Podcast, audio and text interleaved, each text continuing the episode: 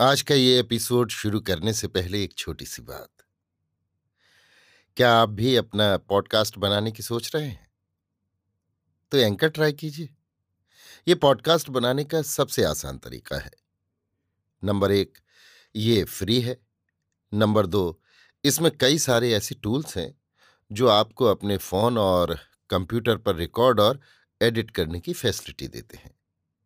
Number तीन आप अपने पॉडकास्ट को डिस्ट्रीब्यूट भी कर सकते हैं, जिससे इसे स्पॉटिफाई और दूसरे प्लेटफॉर्म पर सुना जा सके। तो डाउनलोड कीजिए फ्री एंकर ऐप या विज़िट कीजिए एंकर डॉट एफ़ पर अपना पॉडकास्ट स्टार्ट करने के लिए। ये तो थी एक छोटी सी जानकारी, और अब शुरू करते हैं एपिसोड का सिलसिला। तो आज के एपिसोड में लीजिए सुनिए रविन्द्रनाथ टैगोर के लिखे उपन्यास। गोरा के तीसवें भाग को मेरी यानी समीर गोस्वामी की आवाज़ में। ललिता को साथ लेकर विनय परेश बाबू के घर पर उपस्थित हुआ। स्टीमर पर चढ़ने के पहले तक विनय को निश्चित रूप से नहीं मालूम था कि ललिता के संबंध में उसके मन का भाव क्या है। ललिता के साथ विरोध में ही उसका मन हुआ था कि किस तरह इस दुर्जय लड़की के साथ किसी तरह सुलह की जा सकती है। यही कुछ समय से विनय की चिंता का प्रायः प्रतिदिन का विषय हो रहा था। विनय के जीवन में स्त्री माधुर्य की निर्मल दीप्त लेकर सुचरिता ही पहले संध्या तारा के समान दिखाई दी थी। इस आविर्भाव का अनुपम अपरूप आनंद ही उसकी प्रकृति को परिपूर्णता दिए हुए है, यही विनय अपने मन में जानता था। किंतु इसी बीच में और एक तारा उदय हो आया है। और ज्योति उत्सव की भूमिका मात्र करके प्रथम तारा धीरे धीरे क्षितिज की ओर उतर रहा है। ये बात विनय स्पष्ट रूप से समझ नहीं सका था। विद्रोही ललिता जिस दिन स्टीमर पर चढ़ाई, उस दिन विनय के मन में आया कि ललिता और मैं दोनों एक पक्ष में होकर जैसे सारे संसार के प्रतिकूल खड़े हुए हैं। इस घटना के कारण ललिता और सबको छोड़कर उसी के पास आकर खड़ी हुई है। ये बात विनय किसी तरह भूल नहीं सका। चाहे जिस कारण और चाहे जिस उपलक्ष्य से हो। ललिता के लिए विनय आज अनेक के बीच एक जन्मात्र नहीं है। ललिता की बगल में वही अकेला है, वही एकमात्र है, सब आत्मीय स्वजन दूर हैं, वही निकट है। इस नैकट्य का पुलकपूर्ण स्पंदन, विद्युत गर्भ मेघ की तरह उसकी छाती में एक चमक सी पैदा करने लगा। फ़र्स्ट क्लास केबिन में ललिता जब सोने गई, तब विनय से अपनी जगह पर सोया नहीं गया। वो उसी केबिन के बाहर डेक पर जूते उतारकर चुपचाप टहलने लगा। स्टीमर में ललिता के संबंध में कुछ उत्पात होने की विशेष भावना नहीं थी, किंतु बिना प्रयास अपने को अकस्मात मिले हुए नवीन अधिकार का पूरा अनुभव करने के प्रलोभन से, बिना प्रयोजन के भी उस अधिकार का व्यवहार किए बिना नहीं रह सका।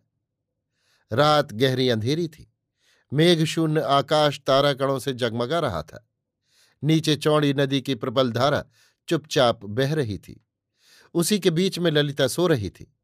और कुछ नहीं, केवल इस सुंदर, इस विश्वासपूर्ण निद्रा को ही ललिता ने आज विनय के हाथ में सौंप दिया है। महामूल्य रत्न के समान इस निद्रा की ही रखवाली का भार आज विनय ने लिया है। पिता, माता, भगनी कोई नहीं है।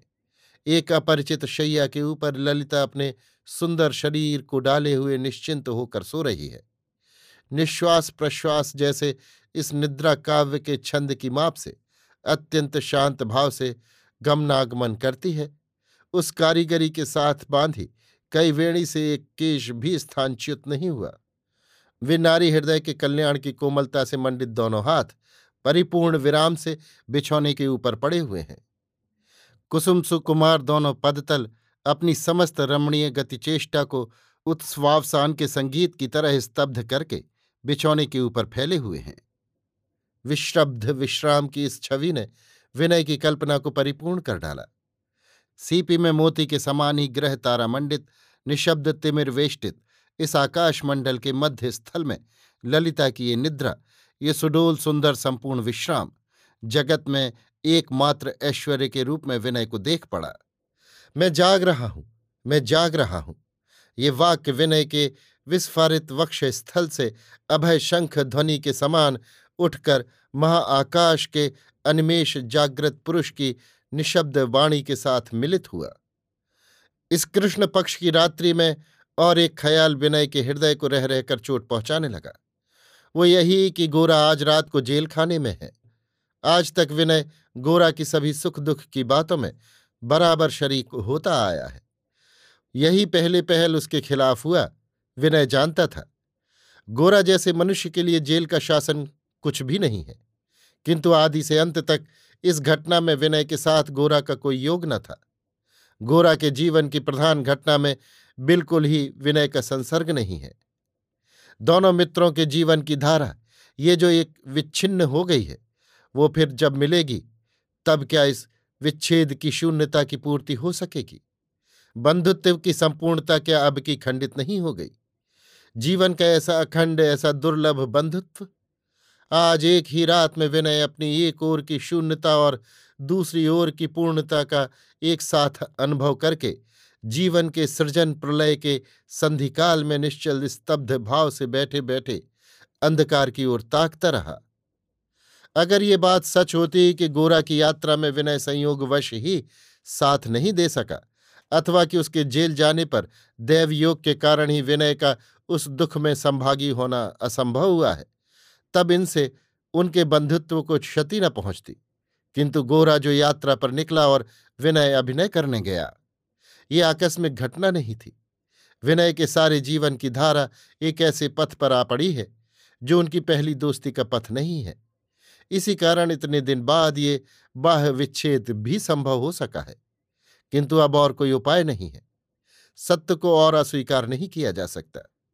गोरा के साथ ही एक अविच्छिन्न पथ पर अनन्य मन होकर चलना आज विनय के लिए सत्य नहीं रहा। किंतु गोरा और विनय के चिरजीवन का स्नेह क्या इस पथ भेद से ही छिन्न हो जाएगा? इस शंका ने विनय के हृदय को कपा दिया। वो समझता था कि गोरा उसकी सारी दोस्ती और सारे कर्तव्य को एक ही लक्ष्य की ओर खींचे बिना न रह सकेगा। प्रचंड गोरा, उसकी इच्छा कितनी प्रबल होती है? जीवन के सब संबंधों द्वारा अपनी उस एक इच्छा को ही सर्वोपरि करके वो जय यात्रा पर बढ़ता जाएगा। विधाता ने गोरा की प्रकृति को ऐसी ही राजमहिमा प्रदान की है। किराए की गाड़ी परेश बाबू के दरवाजे के पास आकर खड़ी हुई। उतरते समय ललिता के पैर काँप उठे और घर के भीतर प्रवेश करने के समय उसने ज़ोर करके अपने जी को जरा कड़ा कर लिया। ये बात विनय ने स्पष्ट समझ ली। ललिता ने धुन में आकर अब की जो काम कर डाला है, उसका अपराध कितना बड़ा है और उसका वज़न कितना है, इसका अनुमान वो आप किसी तरह नहीं कर पाती थी। ललिता जानती थी कि परेश बाबू उसे ऐसी कोई भी बात नहीं कहेंगे जिसे ठीक भर्त्स न कहा जा सके। किंतु इसी से परेश बाबू के चुप रहने को ही वो सबसे अधिक डरती थी। ललिता के संकोच के भाव को लक्ष्य करके विनय को इस जगह क्या करना चाहिए, ये बहुत सोच विचार करके भी कुछ ठीक न कर सका। उसके साथ रहने से ललिता के लिए संकोच का कारण अधिक होगा या नहीं?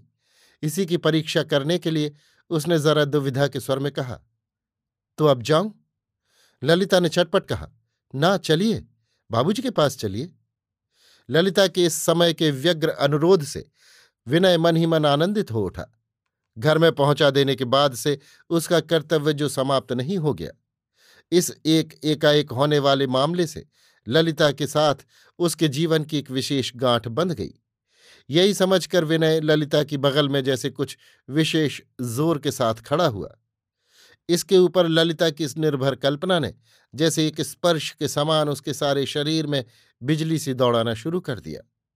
उसे जान पड़ा ललिता ने जैसे उसका दाहिना हाथ ज़ोर से पकड़ रखा है। ललिता के साथ इस संबंध से उसका हृदय जैसे भर उठा, छाती जैसे फूल उठी। उसने अपने मन में सोचा, जब परेश बाबू ललिता के इस हठ के काम पर क्रोध करेंगे, ललिता को डांटेंगे, तब वो यथासंभव उस कार्य की सारी ज़िम्मेदारी अपने ऊपर ले लेगा। डांट डपट के अंश को बिना किसी संकोच के ग्रहण करेगा और ललिता को सभी आघातों से बचाने की चेष्टा करेगा। किंतु ललिता के मन के यथार्थ भाव को विनय नहीं समझ सका। ये बात नहीं थी कि ललिता ने विनय को भर्त्सना की ढाल बनाने के लिए ही उसे न जाने देना चाहा हो। असल बात यह थी कि ललिता कुछ भी छिपा रखना नहीं चाहती थी। वो छिपा रख सकती ही न थी। ये स्वभाव के विरुद्ध था। उसने जो कुछ किया, उसका सब कुछ परेश बाबू आँखों से देखें और विचार में जो कुछ निर्णय हो, उसका सारा फल ललिता स्वयं ग्रहण करे। यही उसके मन का भाव था। आज सवेरे ही ललिता विनय के ऊपर मन ही मन नाराज़ है। वो ये अच्छी तरह जानती है कि उसकी नाराज़गी असंगत है, किंतु असंगत होने के कारण ही क्रोध कम नहीं होता, बल्कि बढ़ता ही जाता है। जब तक ललिता स्टीमर में थी, तब तक उसके मन का भाव और तरह का था। लड़कपन से ही वो कभी क्रोध करके, कभी हठ करके एक न एक अभावनीय कांड करती आई है। किंतु अब की घटना गुरुतर है। इस निषिद्ध काम में विनय के भी उसके साथ जड़ित हो पड़ने से एक ओर वो संकोच का और दूसरी ओर एक निर्गूढ़ हर्ष का अनुभव कर रही थी। वो हर्ष जैसे निषेध की टक्कर से अधिक उन्मथित हो उठ रहा था। एक बाहर के आदमी का उसने आज इस तरह आश्रय लिया है। उसके इतना पास आ गई है कि उन दोनों के बीच में आत्मीय समाज की कोई आड़ नहीं है। इसमें कुंठा या संकोच का कितना बड़ा कारण था।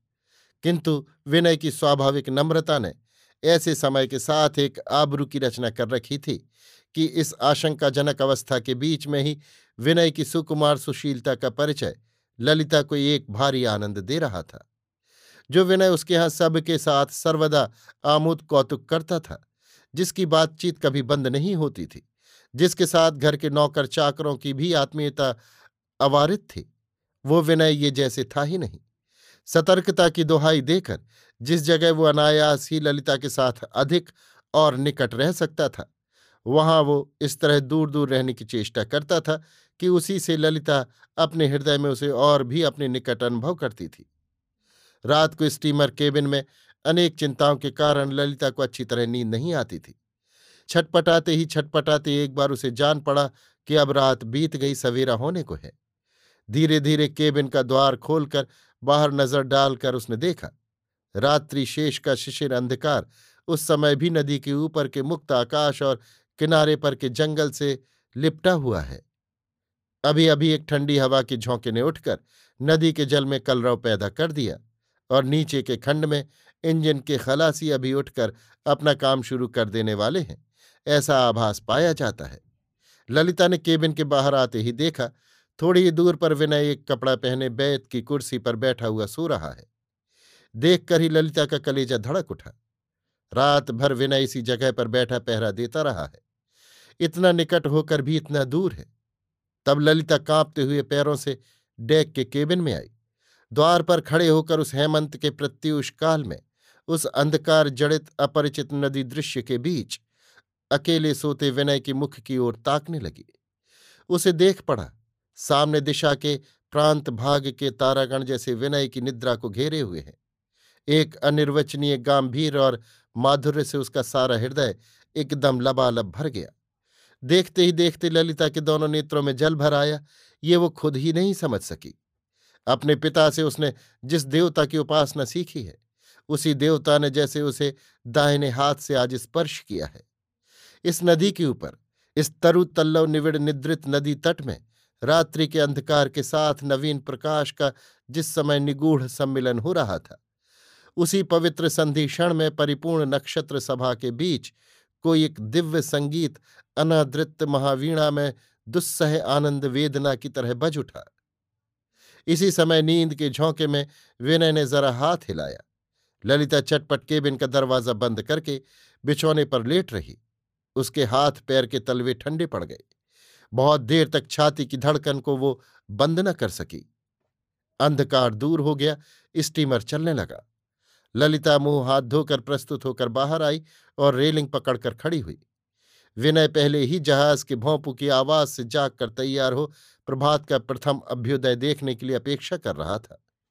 ललिता के बाहर निकलते ही वो संकुचित होकर चले जाने का उपक्रम करने लगा। ललिता ने पुकारा, विनय बाबू विनय के पास आते ही ललिता ने कहा, जान पड़ता है रात को आप अच्छी तरह नहीं सो सके। विनय ने कहा, सोया तो खूब।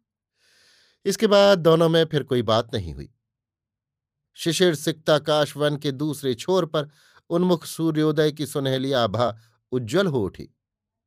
इन दोनों जनों ने जीवन में ऐसा प्रभात और किसी दिन नहीं देखा था। प्रकाश ने उन्हें कभी इस तरह स्पर्श नहीं किया। ये बात उन्होंने यही पहले पहल जाने कि आकाश बिल्कुल शून्य नहीं है। वो विस्मय, नीरव आनंद से सृष्टि की ओर एक टक निहार रहा है। इन दोनों जनों के चित्त में चेतना इस तरह जागृत हो उठी कि सारी जगत के अंतर्निहित चैतन्य के साथ आज जैसे एकदम उनके अंग से अंग भिड़ गया। स्टीमर कलकत्ते में आया। विनय ने घाट में एक गाड़ी किराए की करके भीतर ललिता को बिठलाया और आप ऊपर कोच बक्स में गाड़ीवान के पास बैठ गया। इस दिन के समय कलकत्ते की सड़क पर गाड़ी करके चलते चलते क्यों ललिता के मन में उल्टी हवा चलने लगी, ये कौन बता सकता है? इस संकट के समय विनय जो स्टीमर में था, ललिता जो विनय के साथ इस तरह जड़ित हो पड़ी है, विनय जो अभिभावक की तरह उसे गाड़ी पर बिठाकर घर लिए जा रहा है, ये सब उसे पीड़ित करने लगा। घटनावश विनय ने जो उसके ऊपर एक कर्तव्य का अधिकार पाया है, वही उसे असत्य हो उठा। क्यों ऐसा हुआ?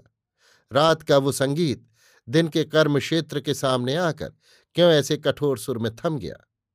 इसी से द्वार के पास आकर विनय ने जब संकोच के साथ पूछा तो मैं फिर जाऊँ? तब ललिता की खीज और भी बढ़ उठी। उसने सोचा कि विनय बाबू समझते हैं, उन्हें साथ लेकर पिता के पास उपस्थित होने में कुंठित होती हूँ। इस संबंध में उसके मन में संकोच का लेश भी नहीं है। यही ज़ोर के साथ प्रमाणित करने और पिता के निकट सारी घटना को संपूर्ण भाव से उपस्थित करने के लिए उसने विनय को द्वार के निकट ही से अपराधी की तरह विदा कर देना नहीं चाहा। विनय के साथ संबंध को वो पहले ही की तरह साफ़ कर डालना चाहती है। बीच में कोई कुंठा, कोई मोह की जड़िमा रखकर वो अपने को विनय के निकट छोटा या हीन करना नहीं चाहती। अभी आप सुन रहे थे रविन्द्रनाथ टैगोर के लिखे उपन्यास, गोरा के तीसवें भाग को मेरी यानी समीर गोस्वामी की आवाज़ में।